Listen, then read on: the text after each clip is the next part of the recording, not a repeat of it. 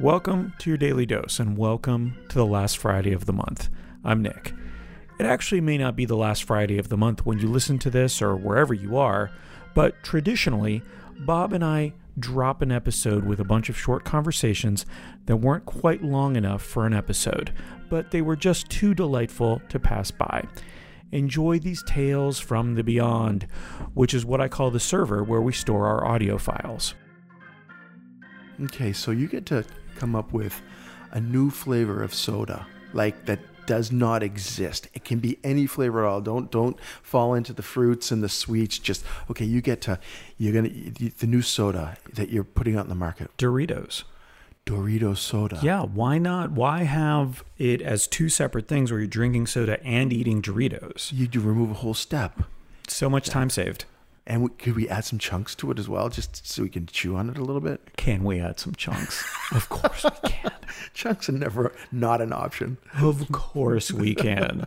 Although I could also see it as like a Kool Aid situation where you're just you've just got the Dorito powder and you're putting it in oh. water or milk or on cereal. Dude, I, I used to wet my finger and just eat whole packets of that stuff. Oh yeah. I was one of six kids, so we were really scrambling for the resources around the house. So anything that had sugar in it, it didn't matter what its original intent was, it became a snack of sorts. This includes gelatin.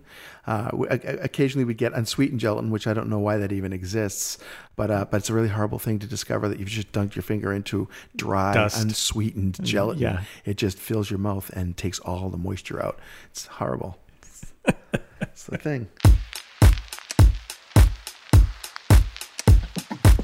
Oh, I hate compliments. Whenever you know something, change that. I know. It's really God.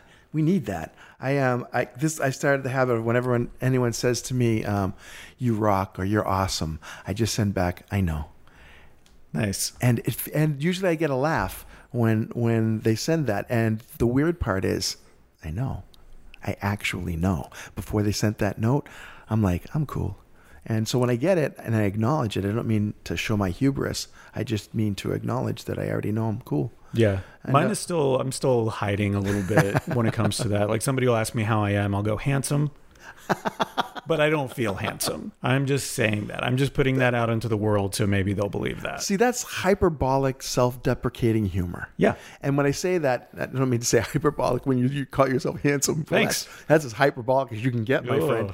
No, but it's like an exaggeration. I, have done, I've done the same with um, my weight you know, joking about how, you know, I, I know you can tell by my body that I work out. Yeah. And then people laugh. And then I double down on that by saying, I don't appreciate the laugh. But, uh, I, oh, I had my, my niece over this weekend. Man. Your niece? How old's your niece? I had I actually have two great nieces. Uh, one is what makes them great. Uh, so many things make them great, but the primary thing is that they are the grandchildren of my sister-in-law.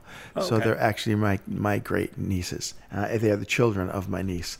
Were and, they? Uh, are they from here, or were they just in town for a little bit? They live in uh, Indian Harbour Beach. Okay, and not too they're far. adorable. Haley is eleven, and Kayla is eight. And Kayla, uh, I mean, I love Haley. She's artistic, cute, smart, fantastic. But Kayla speaks to me because this kid is like I don't know. She's got grit and knowledge, and she's like an old soul. When she's like four years old, they take her to Red Bug Lake Park, and they've got the zip line, and all the kids around her are bigger kids, and she's waiting. And this is before all the pandemic. You have to stay away from each other, right? So there's they're all crowded kids waiting at the at the ramp to take their next turn, and this big boy walks up to this little girl, red hair and freckles and all spunky. She looks like like a baby Emma Stone, right? And yeah. kid goes you're too small to ride on this. And she leans into him and doesn't even say it out loud. She whispers into him, I'm not afraid. it's like, she scared me with that. Well, this kid now, fast forward another four years, I have her in the woods with her sister, and we're taking a hike uh, through the big Econ Wilderness yeah. area, which is kind of fun, kind of different, although very, very hot and sunny.